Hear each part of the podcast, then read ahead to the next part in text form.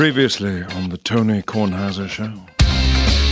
You're 100% right. He can only resign and not even necessarily resign under pressure. That's right. and, you know, as much as I think that this season is evidence that it just didn't work, I have no ill will toward him. I I don't feel to him like I feel to Craig Esherick, who just stinks. Right. But uh, it's just not working. You know, I, it, it's like my seventh grade girlfriend told me. It's just not working, Chris. And uh, I think, This is General George Washington, and you're listening to the Tony Kornheiser Show. That was funny. that was really funny. I didn't see that coming. That was funny. we have a potpourri of things to talk about this morning before we get to guests. A few email I want to read. One from Claire Natola. Please thank your friend Lisa Robinson for me for recommending Il Posto Accanto on East 2nd Street as our favorite restaurant.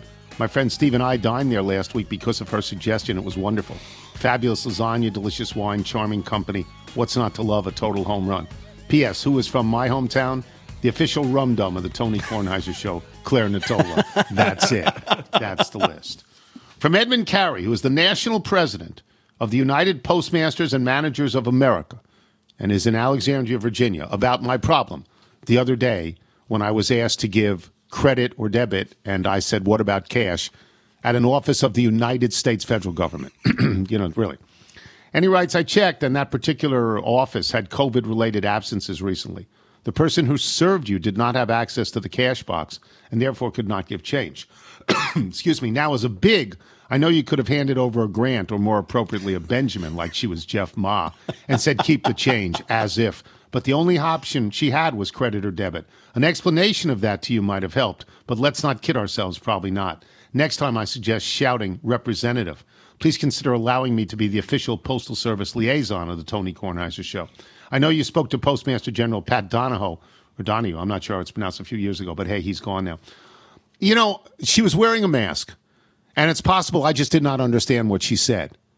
I, I, I understand that. I was just stunned into disbelief that at a post office I could not use cash. And if that is the case, there should be a sign Yep, out sign- front. sign would No handle cash. Put a COVID. sign that says uh, no cash here because of COVID. Now you might not have heard her because you're so busy ringing the bell. I rang the bell once. Once. And then she said, Yeah, I know you're there. I'll be out in a minute. Okay, great. and one more, and this is interesting from David Nitka. This year I engaged in a radical betting strategy. I bet with Jeff Ma. And guess what? I made money. Well, of course you did. Jeff Ma was like 12 over. Yeah, did great. I thought surely the universe is laughing at me and this will all come to a crashing halt, and it never did.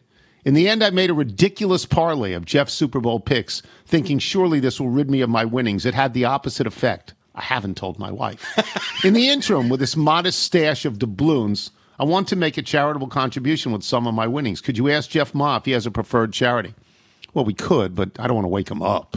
You know, I just don't want to do that. yeah, early. if I don't hear from you, I'll make a donation to the Washington, D.C. ASPCA in order, honor of the canine companions of the show, Chessie, the Frisbee Eater, and Rufus. This is fine. Yeah, that's lovely. You know, we're happy if you do that. Um, David, that would be very, very nice. And I'm glad you won. Couple of things to get to. Nigel, very excited today about a giant bear.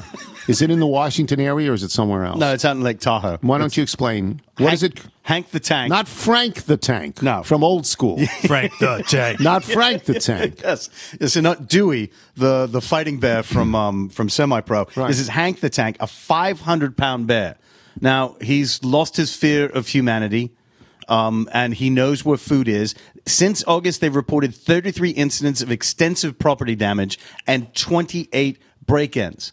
And because he's such Well, a maybe they're just pinning it on him. You know, I mean, but maybe that's unfair. Yeah, he's a pretty big target. well, I think he's been seen at the scene. In fact, there was a story of the police catching him- 500 pounds is that's very big. Well, and so they've shot bean. You know, th- th- they've tried to subdue him, bean bags and traps and things like that. The last time he was in a house, the cops just banged on the side of the house until he left, which didn't. They should do what they do in Guantanamo play ABBA. Just play nonstop ABBA. But it's very concerning because there's only three options, as they say. They can either relocate him, which I'm assuming would be Chicago, which is a bear's natural habitat, or they could find a sanctuary. Or they could for him, kill him, which or they don't could kill wanna him, do. which they don't want to do. And they shouldn't. And as they said, the, the, the worst line of it, the, the person who's sort of running this said, "There's no fairy tale ending for this bear." You know, they, and they've got to stop them. And the bear knows what day traffic or, or, or, or, um, trash day is. So Yeah. they're like, trash day's coming up on Friday. Bear's Yeah. smarter than your average bear, right, Yogi and Boo Boo? Smarter than your average At this bear. weight, it might it might take care of itself naturally. Yes, it might. yeah, Maybe, yeah. he could have a heart attack. yeah, it could be eating really bad cholesterol food Yeah. and things like that. Yeah. Michael, you have an Amex follow. So after you told your story, I get home and in the mail, I get a letter from American Express thanking me for my 36 years. And please see the gift card below. And it's a link to a $100, um, you know, uh, towards a purchase. A That's company, really a- a, a clothing company that we will never use. And normally, when you check on these, you're like, okay, we use Johnnie-O. a hundred dollars off, and and the sort of uh, the en- the entry price is about fifteen hundred dollars. This was a this was workout clothing, but a very nice gesture. Not as nice as the uh, the two Tiffany champagne. Tell the people what you ordered for me. So there are three options. One was you could plant a tree. I'm Obviously, planting a you tree. Zoomed over I did that, that as pretty a kid. We're not doing that. Uh, and then it was champagne flutes and or throw blanket. I was I was initially leaning towards the throw blanket for mom, um, but no, you wanted the champ- champagne flutes. Yeah, Growers, well, baby. So, so you think those will show up at some point? They will show up. They will show up to this house, I believe. I'm not sure if it auto auto populated to my address, and if so, sorry. Uh, let us get to something very surprising in the news over the last week the absolute splintering at the top of the golf tour. I, I- cannot stress this enough for those of you who don't know golf, even those of you who don't know golf or don't care about golf. You know the name Phil Mickelson. In the last 25 years, he is without question the second most important golfer in the world. Tiger is first, Phil is second. There is no third. There is no third. And Phil, over the last few years, with those um, sort of gimmicked up matches that are fun to watch, Phil has continued to make himself very important on the tour beyond the fact that he was a great golfer and is the only person ever to win a major beyond the age of 50. He's won seven majors. If there is any criterion at all for the Golf Hall of Fame, he's in it. He's one of the 10 greatest golfers of all time, right, Michael? Yes, He's great. And over the last 25 years, more people know Phil Mickelson than know a lot of people who achieve things like winning Super Bowls. Okay, if you say Phil Mickelson and Joe Flacco, I think people are going to know Phil Mickelson. Well, Phil Mickelson was stumping for the Saudi Golf Tour. Phil Mickelson has a bone to pick, which he picks excessively with the PGA Golf Tour. He says the PGA Golf Tour is cheating the PGA players. He demands that players get the rights to their own videos, which doesn't happen in any sport. But Phil says it does, and we should have it too. There is no two. Nobody else has this. Phil has screamed about how the PGA Tour, where he made his life's earnings, has cheated players, and he's been very, very loud, outspoken, and adamant about this. And his professional career, has won almost 100 million dollars on the course alone, on- on the PGA Tour. and in his heyday was in the you know in the three five to six mil every year. on the PGA Tour because there is no other tour.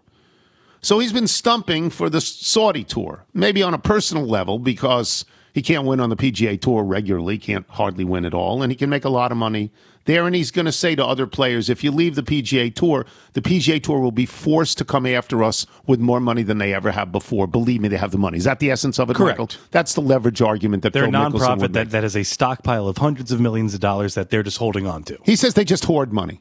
That's all they do is hoard money. Unimaginable greed. So he goes out, right, those are his words.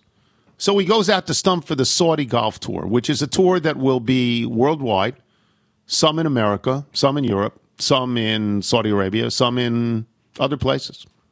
Okay. He wants to attract big name people to go to the Saudi tour. There's money in it for him if he does that. He has an interview where he says to a writer, uh, Alan Shipnuck, Shipnuck, correct. Alan Shipnuck, who is apparently writing an unauthorized biography of Phil. And Phil talks to him. This is insane. Seeks him out. This is insane. When someone is writing an unauthorized biography of you, it's not going to represent your best interests. It's not. Particularly when you have the past of one Phil Mickelson. It's not. He's the last person on earth anyone talks to with a brain. Phil, devoid of brains.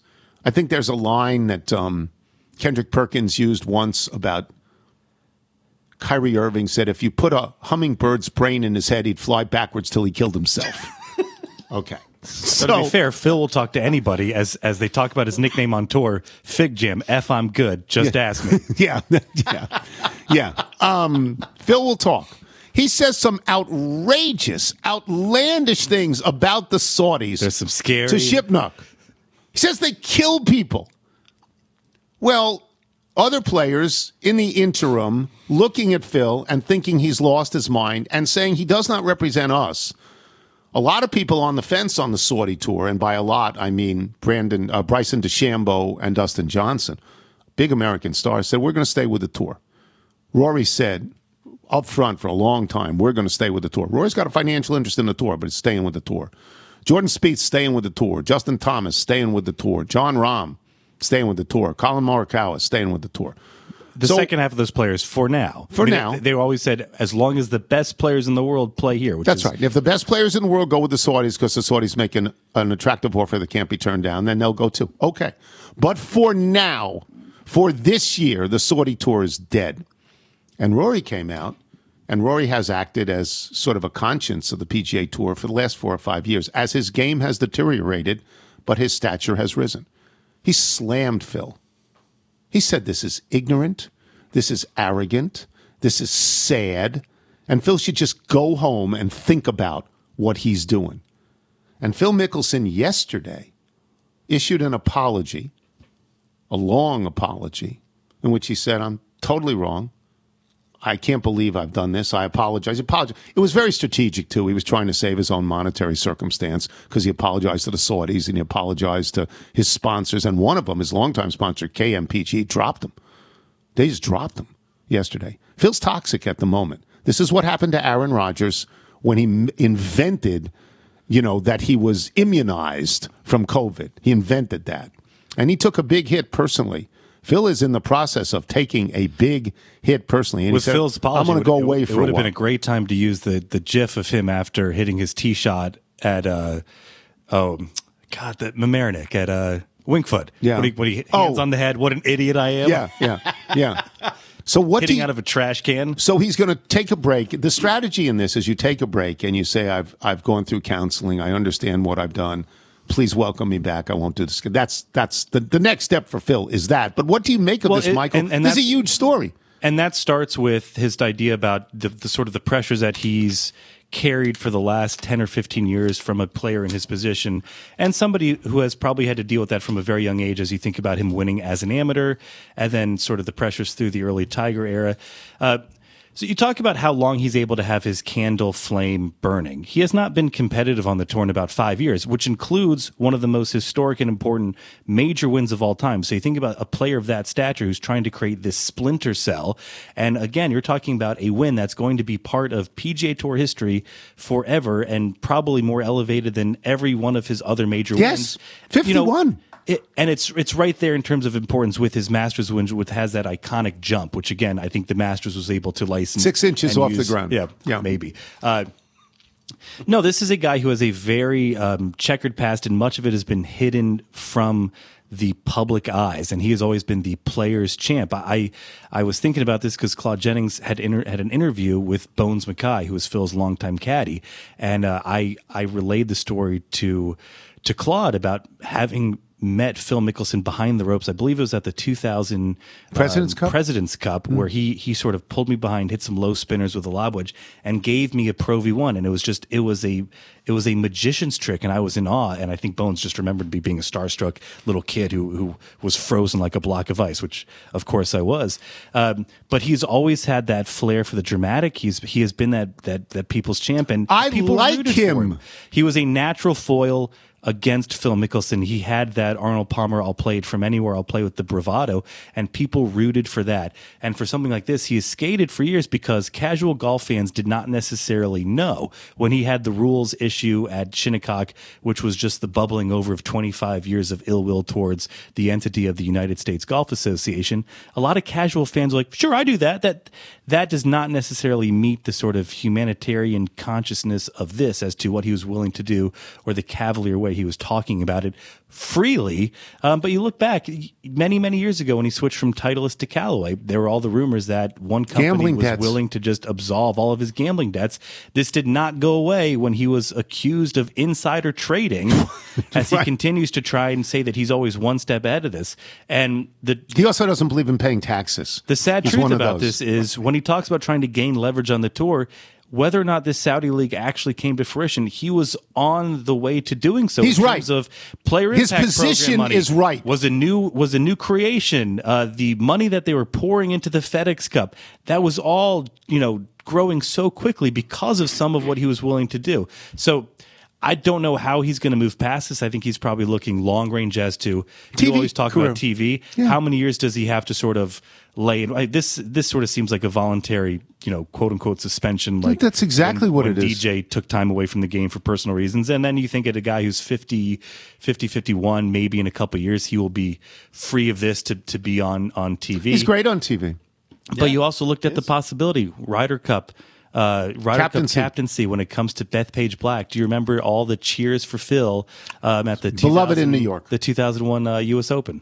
So it's a remarkable to me. It's a remarkable story because the people involved. This this is honestly like if LeBron James got into a spitting match now of, of real consequence with Giannis Antetokounmpo. That's what it would be. And you go, whoa, what is going on here? Rory McIlroy, I believe, has more majors than any active player, right? Or is he tied? Does he have four or five? He had four or five. It might be yeah. If he's at four, it'd be him and, and Brooks, right? Yeah. So Rory McIlroy is a huge star and somebody who has accomplished a lot. That being, in essence, the conscience of a tour that is mostly based in America, and he's not from America. He's from Northern Ireland, and he didn't even go to school. Like he's really smart, and it's without formal education, and he's taking on an icon in the game who has seven majors. It's just a remarkable story. I think it gets underplayed because it's golf. I Yeah, do. yeah, and it's a it's a very insider, you know, you'd call it like Twitter golf story because it's not just the guys who are showing up, you know, for their two ten uh, tea time with their buddies and a bucket of beers in the cooler. Yeah. It, this is a little bit bigger than that. And for Rory, you're looking at a player for for whom this tour should appeal to him a great deal because he's an international player. Yes, and you heard Adam he's- Scott's he's quote. Made Scott for the Saudi tour. Like, it's actually very appealing to have a shorter schedule, a schedule that's not With more money. that's not only dominated here. That, that gives you chances to do other things, which Rory has sort of. It's the he American wants to do. players that they want because they know they can get the non-American players. It's the American players that they want, and those are resisting at the moment. Well, if, if you think about an A, B, C, D model, you you have a lot of B, C, D interest, and those are those are the players that could fill out your twenty person league. You need an A name up there. You need That's to right. you, you really want Dustin Johnson Bryson, or Bryson DeChambeau would have been yeah. that. And DJ, you could have spun it just be just in terms of how long he's been at the top of the rankings and sort of how much money and and how much Rahm is an A name. Yeah, because Rahm's the best player in the world. Yes. Rahm's an A name, and Rahm's not going at the moment. At the moment. All right, we will take a break when we come back. Richard Justice will sort of look historically at all of these strikes and lockouts and, and maybe tell us where we're going. I'm Tony Kornheiser. You're listening to the Tony Kornheiser Show. This is the X chair read. From the first moment you sit in an X chair, your body will immediately say, ah, I hope I said that right. So this is what a real How office chair is supposed to feel like. Ah. Can your current office chair give you a massage while you're working? I doubt it. X chair can. Can your current office chair heat up or cool down? I doubt it. X chair can. It's all in the Elemax massage and temperature regulation, exclusively designed and made for X chair, in which I sit right now. And once you feel the customized support of X Chair's patented dynamic variable lumbar, not lumber, lumbar, the DVL, your back will never be happy in any other chair again. High performance, quality engineering, extreme comfort, those are all reasons to love the X Chair. So try X Chair for yourself risk free for 30 days. And once you realize how much better your chair should be, you will never go back. Go to xchairtony.com now. That's the letter X, chair, T O N Y.com, or call 1 844 4 X Chair for $100 off your order. X Chair has a 30 day guarantee of complete comfort, and you can finance your purchase for as little as $30 a month. xchairtony.com. Don't be a dope. Use the code. You're listening to the Tony Kornheiser Show. The Tony Kornheiser Show. This is sent to us by Mark Kajowski in Fort Salonga, New York, who writes Greetings from Suffolk County, about 14 miles from the home of the detested Stony Brook University, home of the cowardly Seawolves who swam, ran from the America East Conference. Anyway, a dear friend and fellow local lawyer who performs under the name Chris St. John just released an album which included two songs with topics that might interest you. The first about the detriments of technology in our crazy new world called Hey Siri, and the second about a father and son relationship called Fly Away, which he wrote when his son John left home to attend Hofstra. We will talk more about this note from Mark Kajowski. But this by Chris St. John is Hey Siri. And that would be something I would do scream Siri and then representative. That's all I can do. And it plays in Richard Justice. Richie has covered baseball for decades. And you've covered the strikes and you've covered the lockouts, and you know the relationship between the players and the owners. We had talked to Jeff Passan about this the other day. He was not optimistic at all. Um, how does this one feel to you compared to the other work stoppages or threatened work stoppages that you had covered in your life? Well, this one harkens back to the good old days of 75 and 84, when eight work stoppages when the two sides couldn't even stand to be in the same room with each other. I thought mm-hmm. we'd gotten past this. The last four labor agreements have been extended, no pain. Um, 20 years, 20 years, and it's been uh, it's now been uh, 1995 since there was a work stoppage, and they were working together. And in you know in some of these there wasn't even 2002 got close. Some players had to fly in. They still remembered the pain, the, the, the damage the sport suffered in the 94, 95 cancellation of the World Series, all of that stuff and Tom Glavine in particular, I remember, just came into the meeting and said, "We can't, we can't have this. You know, if this is this can't break down over any of these issues, we've done too much damage to the sport." And I think one of the things Jeff Passan has told you is um, all the institutional knowledge from those days, it's gone. On, probably on both sides, is gone, mm-hmm. mm-hmm. and uh, mm-hmm. and now we're sort of at ground zero. This always before, and this is what is maybe more dire than any of the other times. And the other eight times, the eight times there was a work stoppage, um, the owners collapsed at the end. The players knew, and Marvin Miller would sometimes be brought in. Don Fehr would bring Marvin Miller in to, to, to give a pep talk and explain the history of labor relations and all of that in baseball. Um, but the players would hang together, and the owners would crumble every time. And uh, what you see this time is the players are very unified. And the one thing Bud Selig did in 2002 is he succeeded in getting the owners to speak with one voice. And now both sides appear to be dug in. Eh, you know, I mean, they've met a bunch of times. They're meeting again today. There hasn't really been anything approaching negotiations. You know, the owners say that revenue sharing, competitive balance tax, and the years to free agency are non-starters.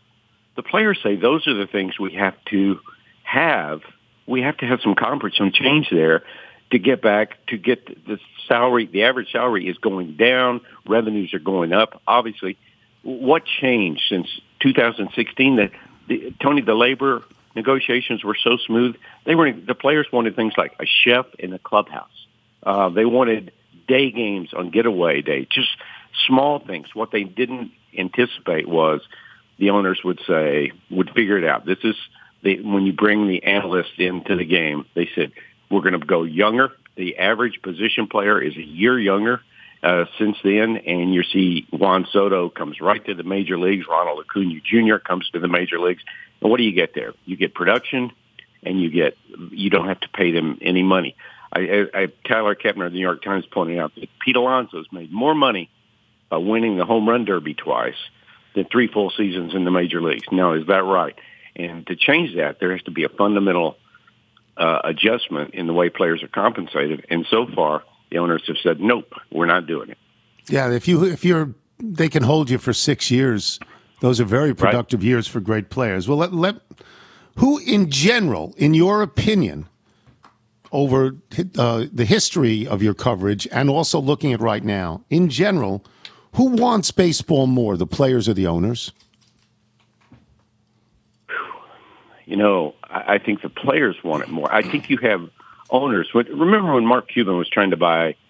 He, he at various times tried to buy both the Pirates and the Dodgers. And in one of the negotiations, he said, "Damn, I wanted to buy a baseball team. It turned out this is not a baseball team. This is a media rights deal." And I think the owners, more and more, you get wall, owners with Wall Street backgrounds that take a very long view. If we've got to lose, if we if we lose games, big deal. We got to take the long view. If we have to lose a hundred games four years in a row and all our fans go away, we're building towards something. That was never the case in the past. That that owners were competitive as hell, and I think you just you have a Mm-hmm. different viewpoint. Owners have. I don't mean Bill DeWitt of the Cardinals or Jerry Reinsdorf of the White Sox.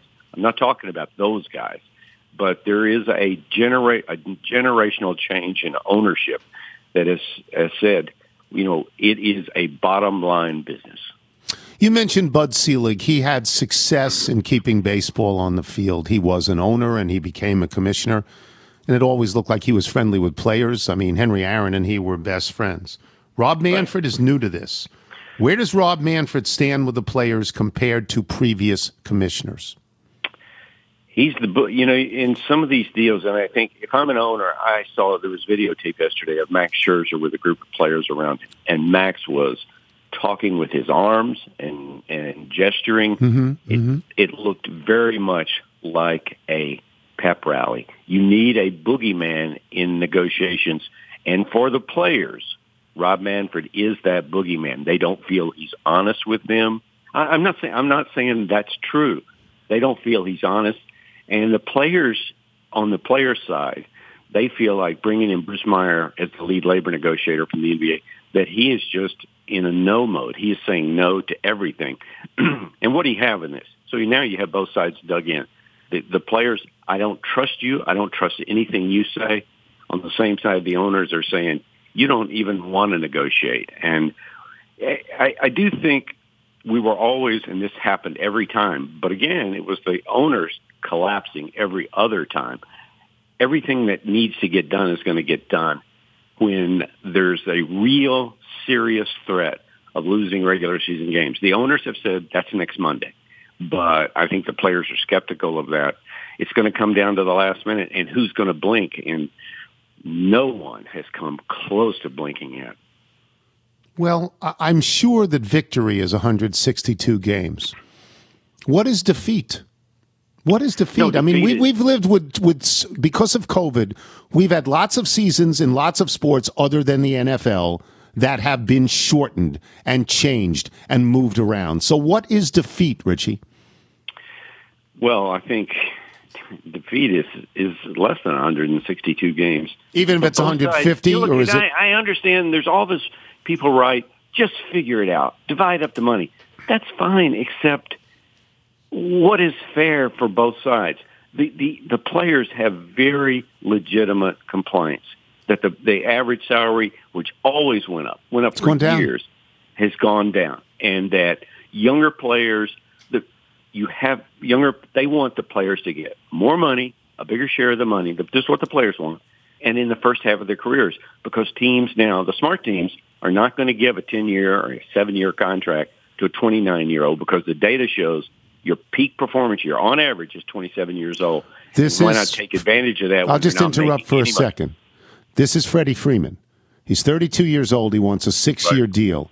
And what the Braves will say to him is Albert Pujols, Chris Davis, Ryan Howard, Miggy Right. Cabrera, we're not giving it to you. Freddie Yeah, Freeman's I- a Hall of Famer. He's a Hall of Famer. Yes. Right? Right. But I, I would say the other side of that is there has to be what what the the, the smartest teams are doing is they look at a player, a Freddie Freeman, and go, "We're not going to pay you for what you did in the past. We're going to pay you for what we we project you to do in the future." So when the Angels signed Albert Pujols to a ten year deal, he was twenty nine or thirty. They had to know that they were going to have five bad years, but there was some five bad years at the end. But they had to know there was some value in signing him and in maybe winning a World Series or winning two World Series. That changes that changes the narrative. You make it up in tickets and sponsorships and all that, even though on paper it's a bad deal. I'd say Freddie Freeman, if he signs with the Braves, there is so much goodwill in the community there for that guy and what he's done helping them win a World Series. That Yeah. that's an occasion like you can justify doing that, but you know, you know, but if you do it, you know that the data says the numbers, the production's going to go way down, and you're going to end up eating a big portion of the contract. Um, what is the date, Richard, for opening day where you say that's good, I'll live with that? For you, what do you think that date is? You, mean the, the, the date to get the players into spring Yeah. training, or the to, No. to open the season? Open the season. Into, um, man, if you lose games, if you lose even one day of games, it looks terrible. It's a terrible look. But look, what do we see in the summer of 2020? The country was in a pandemic. The country was desperate for live sports. We were all watching, you know, the NBA finals from 1989 again and all that. And they just dug their heels in and says, we don't, we don't care. We don't care. We, we have to have, either side could have said, you know, for the good of the country, you know, like FDR and World War II and all of that, we, we could have, for the good of the country, we could have got on the field and played and set our differences aside. And both sides basically said, screw you. We're going to, we're to get what we want or we're going to get nothing at all. And I think in that case, you had a bunch of owners said, we're going to lose our shirts e- e- either way. So why Yeah. play at all? It was a bad look. And look, Rob Manfred is an easy guy because he's in the middle. But look at what he's doing. He's trying to corral, negotiate with the players, and corral a bunch of different billionaires that have different agendas and have different views of the world. Like if you take the Yankees ownership, Red Sox, Giants, Dodgers, they just want to play. They just want to get on the field and play. But if you're the Tampa Bay Rays, you're saying, well, we're losing. You know, we're not. We're not. Doesn't it doesn't matter that much? And what the players are saying in the terms of the revenue sharing, which the owners have said, we're not negotiating that with you. But the Tampa Bay Rays, the Miami Marlins say, we're, we're making a profit whether we win or not, whether we spend a nickel on a player. How is you know how does that help the sport? It's interesting in this regard. A lot of people will say, why not just play less than 162 games? And here is the reason, and I'll let Richard speak to this too. Baseball is the only sport where the statistics matter over a long period of time. Nobody knows who leads the league in the NBA in points and how many per game they get, and nobody cares. It doesn't matter. The numbers matter in baseball, right, Richard? That's why you got to keep 162 or something very close to 162. You can't go to 120. No, and yeah, it doesn't matter. You take the you take the the meaning for fans. A lot of fans, you take the meaning out out of the out of the season, and uh, and and let me just point out this: this is about money, and eventually, eventually, they will come to an agreement. And as many have pointed out, the aesthetics, the things that are wrong with the sport, the fact that um, in two, 2011, in 2011, you had 39 pitchers that threw 200 innings. Last year, you had four. The game times were 311, a, a world record. The average between action in the game, almost four minutes now. None of those things are being addressed. And and you have people on both sides saying, we don't have a problem, even though the World Series TV ratings are an annual embarrassment, all of that. So even after the economics are settled, there's a lot of work to Yeah. do in terms Yeah. of getting the sport back into consciousness. It- it- It's ne- you know you and I know it's never going to be what it once was, mm-hmm. but it could be improved. The the pace of the play it's too slow. Thank you, Richard. Thank you, thank you, thank you. Appreciate it. Thank- Richie thank you, Justice, Tony. boys and girls. We'll take a break. When we come back, Jay Bilas will join us to talk about, well, talk about Juwan Howard to begin with, but then we'll talk about Duke, you know, because that's where he went. And that's sort of the coach that he had, and the coach who was there for 10,000 years is leaving. I'm Tony Kornheiser. You're listening to The Tony Kornheiser Show. One more time, this is Chris St. John, and this is sent to us by Mark uh, Kajowski. And he says, like you and Michael, I worked with my dad. We practiced law together for over 17 years before he recently retired after a brilliant career. I miss working with him tremendously. It wasn't without its downsides, however. One morning, we were in a crowded hallway in the state Supreme Court building when he accidentally shouted my childhood nickname to get my attention. Later that week, I appeared before a judge in that building and from the bench was told with a smile, Your objection is sustained, Sparkler. That's funny. Enjoy working with Michael. It's the best and it goes quickly. Michael, if people like Mark Kajowski want to send in music from their friends like Chris St. John, how do they do it? Please send us your music by emailing it to jingles at TonyKornheiserShow.com. Jay Bilas joins us now. We have to, I want to talk about Mike Krzyzewski retiring and Jay's memories of Mike, but I, I don't think you can do college basketball right now if you don't start with what happened with Juwan Howard.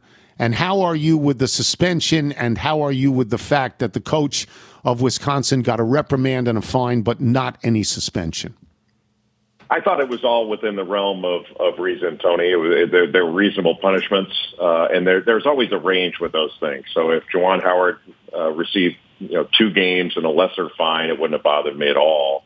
Uh, same thing with Greg Gard. If it had been more, I wouldn't have been concerned. If it had been a little bit less, I mean, I, I felt that I felt that there were differing levels of culpability in in the fracas, um, but but no one was blameless, if that makes sense. So so I didn't think Greg Gard acted appropriately, and Juwan Howard acted you know horribly inappropriately by taking a swing at another another coach, Joe Krabbenhoft.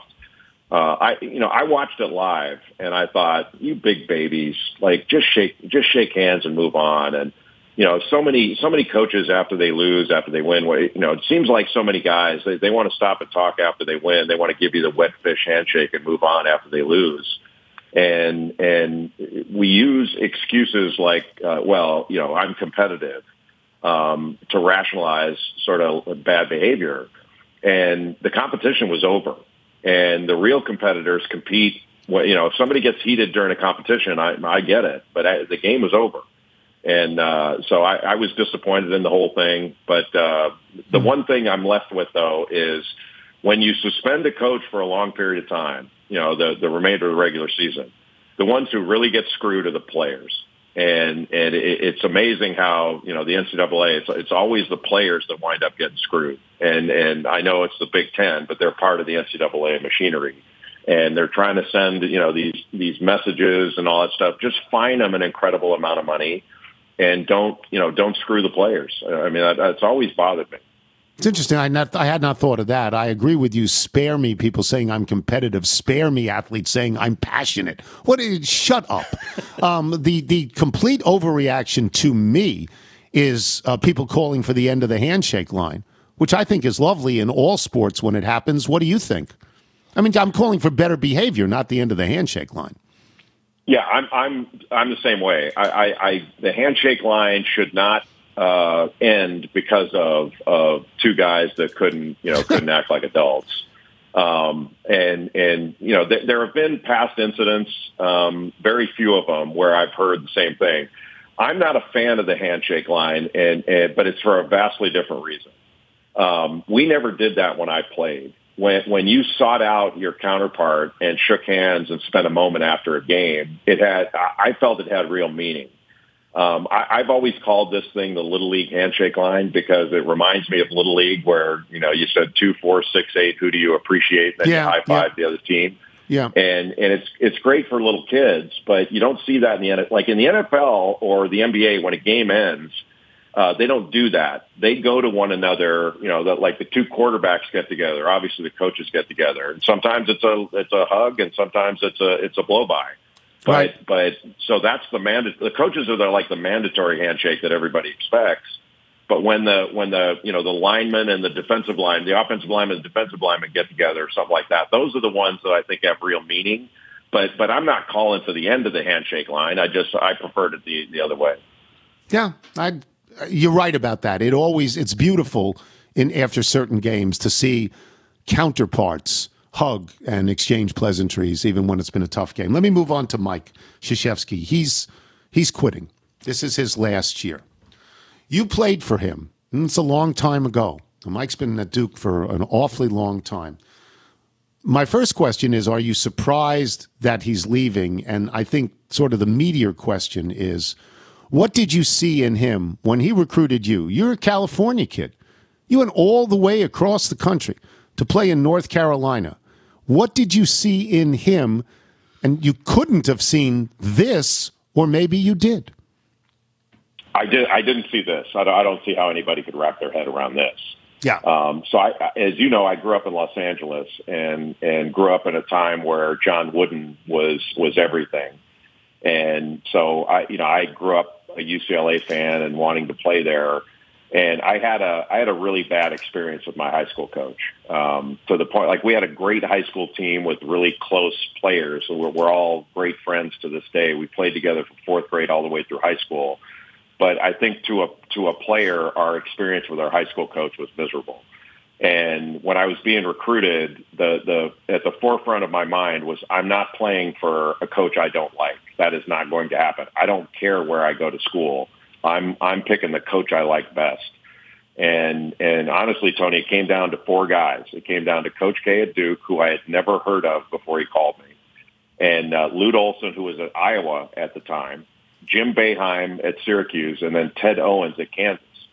So none of those none of those destinations seemed to make any any sense when you you put them together, especially back then. Uh, but the the truth is, like I just I loved Lute Olson, and my mom was going to Iowa, whether wherever I went, she was going to Iowa. She she melted when he walked in the house. um, yeah, so so she was she was going to be a Hawkeye, but uh, but I liked Coach K the best, and I can't really put my finger on it, but I trusted him, and and at the end I was like, it's him, he's the one. I, I want to play for him. Uh, and at the time, it, it, it, you know, people negatively recruited against Duke, saying, you know what, they're, somebody called my mom one time. You know, this is back in the rotary phone days, and you know, there was no caller ID or anything. So at night, the phone rang like crazy. And my parents' generation, when the phone rang, you answered it because somebody could be in an accident on the highway. Yeah. Uh, you know, my mom always, every time there was a siren, now somebody could be in an accident. I don't know where that came from, but um, so she answered the phone, and somebody somebody said, uh, "Mrs. Bilas, have you ever heard of Appalachian State?" And she said, "No." And he said, "Well, they just beat Duke last night, and that you, you, your son is thinking about going there, and he's that coach isn't going to be there much longer." You know that kind of thing. And uh, when Coach K called later on, I don't think it was the same night, but when he called later on, my mom said, and my mom knew nothing about sports, and she said, "I'm a little bit worried about your program." And Coach K responded, "Well, Mrs. Bilas, I'm worried about it too. That's why I'm recruiting your son."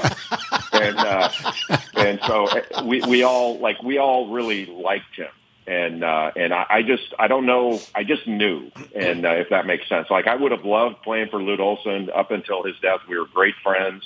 Um, I love Jim Boeheim. I, I revered Ted Owens, but uh, but he was the guy. Nobody could have seen this coming. I mean, I knew Mike when he was coaching at, at West Point. He's, you know, on anybody's list, he's one of the one, two, three, or four greatest college basketball coaches of all time on, on everybody's list. He's been there forever. He was in trouble. Your recruiting class may very well have saved him because you guys were his first Final Four team. Am I right on that? You were his first Final Four team. Uh, Tony, we were his first everything. Um, Yeah, my yeah. first NCAA tournament game was his first. We had the Yeah, exact same yeah. experience level in the NCAA tournament. So we were his first ACC championship team, his first Final Four team, his first number one team, all that stuff. So, Yeah. um, you know, fir- first time we we won uh, an, uh, any sort of championship was was that team. So that was kind of Pat Riley used to call that the innocent climb. So, you know, we won 37 games our senior year, and at that time, that was the most ever won by any team in a in a single season. It was a record up until Kentucky broke it in uh, 2012. They won 38, and there was there was thought that you know, hey, enjoy this season. There might never be another one. And he had two other 37 win teams, and you know, won five championships, had you know 12 Final Fours. All this. I mean, who could have fathomed that? No. I, I'm not even sure he could have. Are you surprised he's leaving now? No, because he's 75. I mean, intellectually, I'm not surprised, but um, you know, it, it, over the years, I mean, you've probably asked the question or contemplated it yourself. Over the years, I, I'd be asked by friends of mine or others, "How much longer do you think?" And, Yeah. and every once in a while, I'd, I'd say five years, and then five years later, I'd say five years. You know, it it it, it was hard to wrap your head around how how energetic he was. Like that's to me, that's the most impressive thing about him is that you know, as most people age, and I can feel it myself, um, you you kind of sometimes your enthusiasm for for the things you do over and over again can wane for for the day to day grind of it. And and I, I really believe this to be true. I don't think his his enthusiasm for the day to day grind of coaching uh, has has ever waned. Um, he, he might not have the same energy level. Like maybe he takes a nap now and then, but like I, I don't know how other other guys that that know him well feel, but I can tell when he's not sleeping, and you know he he doesn't sleep during the season. And and I was talking with an old teammate of mine. You know, we were laughing, going, you know, saying how much different than the off-season Coach K is from the in-season Coach K. Like he's so locked into everything during the season, um, and then the off-season, like he's a he's a nightclub comic um, you know, is so, so relaxed and, and all that. So, so, you know, now we're going to get the off season coach K all the time. Uh, and, and so that, that's, uh, I'm kind of looking forward to that. Not that the end of the season coach K is bad, but it's like, you know, he's like a general that's going to battle uh, all the time and, and, uh, and locked into everything. So I think, I think having him relaxed all the time, uh, will be really fun for him. Yeah. I'm, I'm kind of excited about the next chapter for him because I don't think he's going to. He doesn't play golf, sadly, but uh, but he's going to do some some really cool things. I think. It's not a fanciful analogy. He went to West Point. I mean, so he would approach life with that militaristic attitude, I'm sure. I mean, I've known him a long time. How are you with Jon Scheyer getting the job? That's an appointment in the way that Dean Smith appointed Bill Guthridge. And Bill Guthridge went to some Final Fours, if I'm not mistaken. Um, how are you with Jon Scheyer going from one seat and moving one over and getting that seat when there are other people in the Coach K chain that might have been considered as well? I think the university could have made a number of choices that would have been great. I really believe that. I think John is is a great choice. He is uh, he is technically skilled. Like he knows the game like crazy. Uh, he is he's got a wonderful demeanor, and he relates to people really well. He's already recruited um, at the highest level. Like he's got it's either four McDonald's All Americans. Uh, there are five that are top 50 players, and four of them, I believe, are McDonald's All Americans. And and the fifth one would have been, but it was because of a reclassification. It was like a technical issue why he wasn't. Um, but but he's recruited extraordinarily well, um, and I think he's going to do a great job. You know, the, the truth is we we don't know what the results are going to be with anyone uh, in, in any given job but but I'm I'm supremely confident in in John, and uh, but but I would have been had the choice been different because there, there, are other choices that would have been uh, just as good, but but I, I can't tell you that I think something would have been uh, been better than John. I, I, I don't believe that. Okay.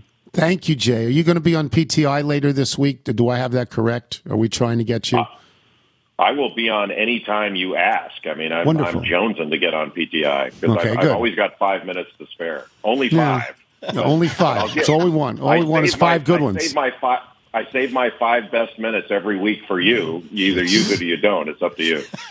Thank you. Jay Bilas, boys and girls. Thank you, thank you, thank you. We will uh, pause, and when we come back, email and jingle. I am Tony Kornheiser. You're listening to The Tony Kornheiser Show. He's got your emails and your notes.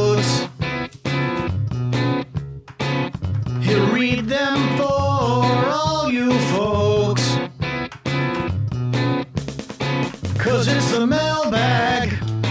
Yeah, it's the mailbag. If you drive a car, no Subaru. If you try to fax, no, that won't do. If you went to camp, he might pick you. If you send free stuff, you'll get right through. Mailbag. Thank you, Sean. That's lovely. That's lovely. Love that song. Nigel, Bethesda Bagels? Yes, thank you, Bethesda Bagels. We love them. You will as well. Just go to BethesdaBagels.com for the location in the DC area nearest you. Then pop on in and you'll be thrilled. That's it for us today. Before we get to the mailbag, let's do this. Don't know much about history, don't know much biology, don't know much about a science book, don't know much about the French I took, but I do know that I love you. And I know that if you love me too, what a wonderful world this would be. This was originally sung by Sam Cooke. It was covered, if you get the chance to hear the cover, by Art Garfunkel. It's fabulous. Absolutely fabulous. Thanks to our guests today, Richard Justice and Jay Bilas. Thanks to our sponsor, X Chair. Remember, you can listen to us on Apple Podcasts, Spotify, Google Play, Audacy. If you get the show through Apple Podcasts, please leave us a review. We got a lot of stuff on Northfield Mount Hermon when Michael. uh, Before, before we get that to his- Northfield Mount Hermon, huge shout out to Scott from Elon for the direct connection to Chef Sasha, Sasha Felixson from Foxtrot. Ooh. Oh, good, good, good. so that's Fantastic. that's some grocery Fancy store. grocery that, store that's just out of my delivery area. but maybe maybe they'll deliver to you. and a certain relation of mine may have a house account there. From Lee Gordon in West So say it's Hartford, on Sham. Connecticut, and Boynton Beach, Florida. When you read the email from the great Bill Isaacson about his wife's high school alma mater, Northfield Mount Hermon, I said, I know that school. In fact, I graduated from there two years after Frank Shorter and 15 years before Buster Olney. I first heard Natalie Cole sing at our Winter Carnival nine years before she had her first hit record. But Bill's list of distinguished alumni merely scratched the surface. Lee DeForest, the inventor of the vacuum tube, went there, as did DeWitt Wallace, the founder of Reader's Digest. The co founder of Friendly's, Prestley Blake, who lived to the ripe old age of 106, graduated in 1934. Poet Lawrence Ferlinghetti, who also made it past 100, graduated three years later. David Hartman was a grad as was my classmate Will Ackerman, the founder of Windham Hill Records and a pioneer of New Age music. Not only did President Obama's senior advisor Valerie Jarrett go to NMH, she was a classmate of Michael's mother in law. That's so? Yes? And they were both around at the same me. time as the daughters of the late Sidney Poitier. And besides Uma Thurman, actresses Elizabeth Perkins and Laura Linney attended as well. Wow. Come to think of it, I appear to be in contention for the honor of being the school's least distinguished graduate of all time. So have that going for you. Another emailer wrote in a. PS about the famous people who came from Peoria, but missed the opportunity to mention one who matriculated there, Charlie Steiner at Bradley University. From Judy Zurich in Malibu, California, the person to whom I'm related by marriage had a David Aldridge moment while listening to the mailbag on Friday's pod. You read an email which highlighted the famous graduates of Northfield Mount Hermon Prep School. At the end of the email, Michael said his mother in law, Moni Hardwick, attended NMH as well. Wait a minute, my husband said. I know that person. Moni Thomas was our class valedictorian, and after graduation, she attended Yale. My husband didn't know Michael's mother in law very well, but had a vague recollection of who she dated her senior year. I need more information. I found his recall of events 50 years ago amazing, considering my husband can't remember who we met last week. Thank you providing for providing the connective tissue and the occasional cheeserie you provide every week. P.S. We'll be driving our RV to the East Coast this summer. Will parking be available on your street? You better find that out. From Tim Cree in Fort Collins, Colorado. Perry Mason's phone number was Madison 51190, oh, just so you know. Thank you, Tim. From Shad. Besides being a paperboy for the Detroit Free Press, my first official job was caddy at Oakland Hills Country Club. The order in which you were assigned a loop was determined by a lottery every morning at 7 a.m. If you got a high number, you may have to wait until the afternoon before caddying. To dissuade us from leaving if one had a long wait, we were told that the cops would be called. I was 11. I believed them. On July 31st, 1975, a buddy of mine and I both pulled high numbers, waited until afternoon, and made the decision to escape. Under a fence, serpentine around bushes, and made it to a nearby bowling alley where we were typically called one of our parents to pick us up. Wearing Oakland Hills caddy shirts and carrying white towels, we stuck out like sore thumbs and we were scared.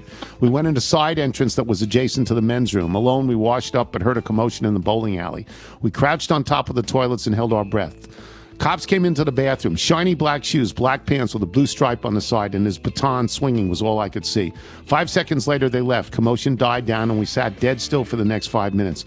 Called my mom. She was there in 20 minutes. We had the greatest story two semi delinquent kids could possibly have. Cops came looking for us, and we tricked them. We didn't trick the cops because they weren't looking for us. The day before, less than 100 yards away from the bowling alley, was the Machus's Red Fox restaurant where Jimmy Hoffa was last seen getting into a car. The police weren't looking for caddies shirking their work obligations. They were looking for Jimmy Hoffa. I sometimes still shrink work obligations, and they're still looking for Jimmy Hoffa. Yeah, that Jimmy Hoffa. Shad, born and raised in Detroit, hometown of Miss Aretha Franklin and Miss Diana Ross. From Joe Shannon, yes, that Joe Shannon, in Catonsville, Maryland. 24, many of which hang with loose hinges, causing them not to close properly. Also, one cabinet door missing a handle. Please send Carol over with a Phillips head. Should take only about 15 or 20 minutes. On another note, I have a high school senior still undecided. Pretty smart kid, or at least he tries. Definitely not a rum done. I'll leave a five spot on the counter. Thanks in advance. 24 outlets. Stuart Cunningham, South Park, Pennsylvania. Well, it happened. My wife bought a Subaru. It's a used Subaru from 2019. She went from a Ford C Max hybrid to a Subaru. How much of a snob does that make her? Does that make her a low level snob because she got a new to me Subaru? Subaru, are there snob rankings? What's the next step? She's on the way. Why not go all the way? Does this make me a snob by marriage? Should we get a Revolution toaster? Should I buy X chairs? Go on Amazon, order some Louise Gluck? And finally, when do I get a text from Saliza welcoming us to the club? It's a lot of questions, Mr. Tony, but I'm new to this. I want to be the best pretentious schmo I can be. P.S. My kitchen only has 10 outlets. We really need to step up our game now that we're a Subaru family. We need the color and make of that Subaru for the Rich decision. from Reston. Why did Hot Pink Hangover break up? Don't you remember what Del Paxton said in that thing you do?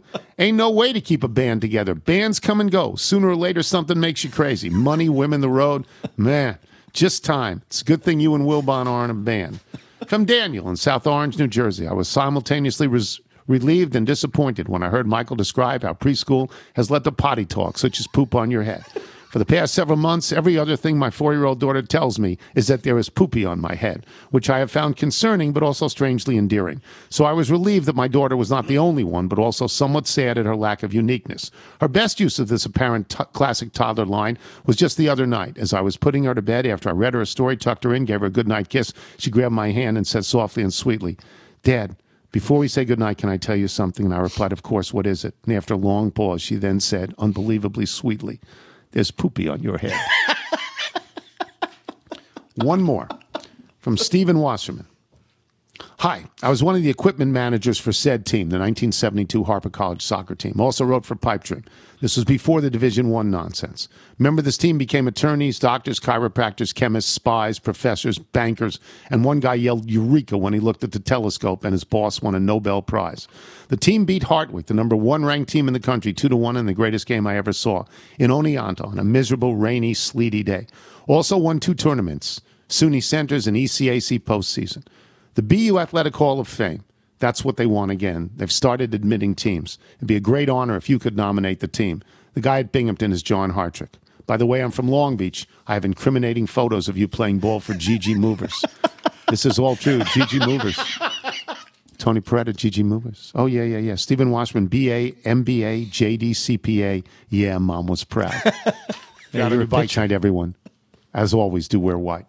Hola, nosotros somos Pineapple Landscaping y escuchamos el show de Tony Kornheiser, pero este show apesta.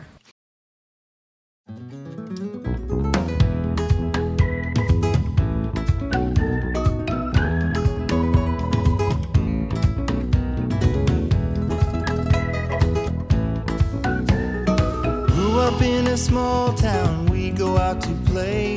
The dinner bell on our way.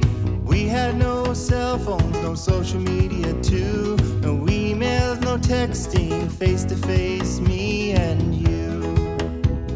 Siri's unavailable, Alexa won't stop talking. Text and emails coming, our children text for talking. Can't remember my passwords, days run like a river. My phone is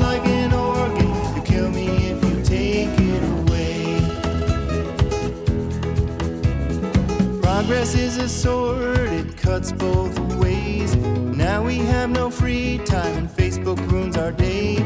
Wait to see who likes what I've got to say. Amazon has stolen our towns and main streets away. Siri's unavailable, Alexa won't stop talking. Text and emails coming, our children text for talking. Can't remember my passwords, days run like a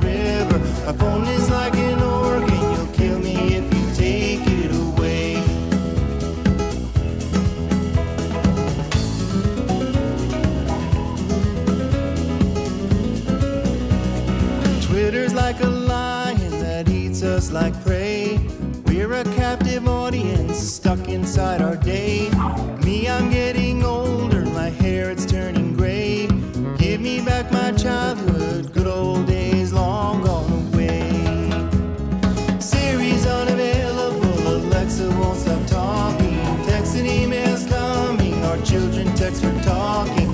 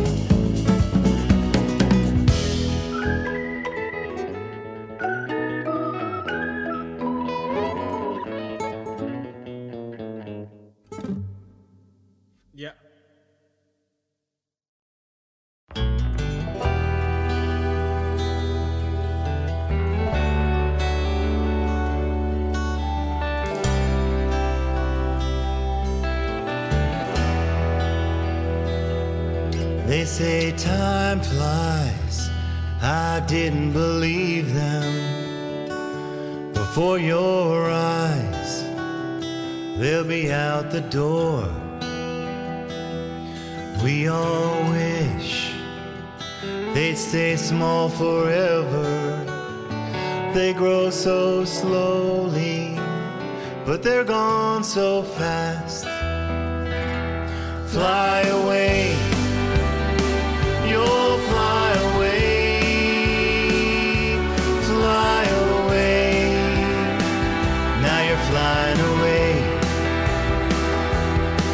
I just held you. I cannot believe it. You're heading off to live on your own. A million hours, tears, joy, and laughter. I treasured it all. The best years I've known. Fly away, you'll fly away. Fly away. Now you're flying away.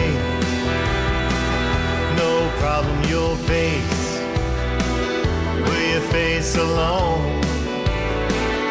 I'll go to you, or you can come on home.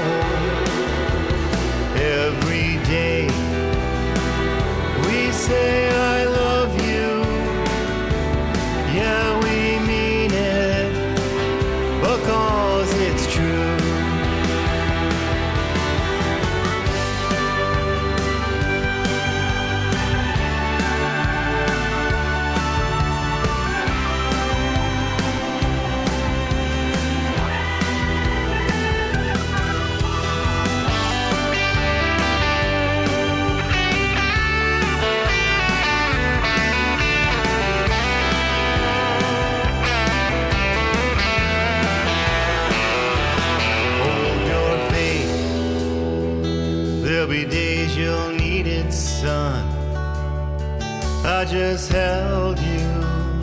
I cannot believe it. Live your dreams, let none take them away. You can be anyone when you fly away. Fly away, you'll fly away.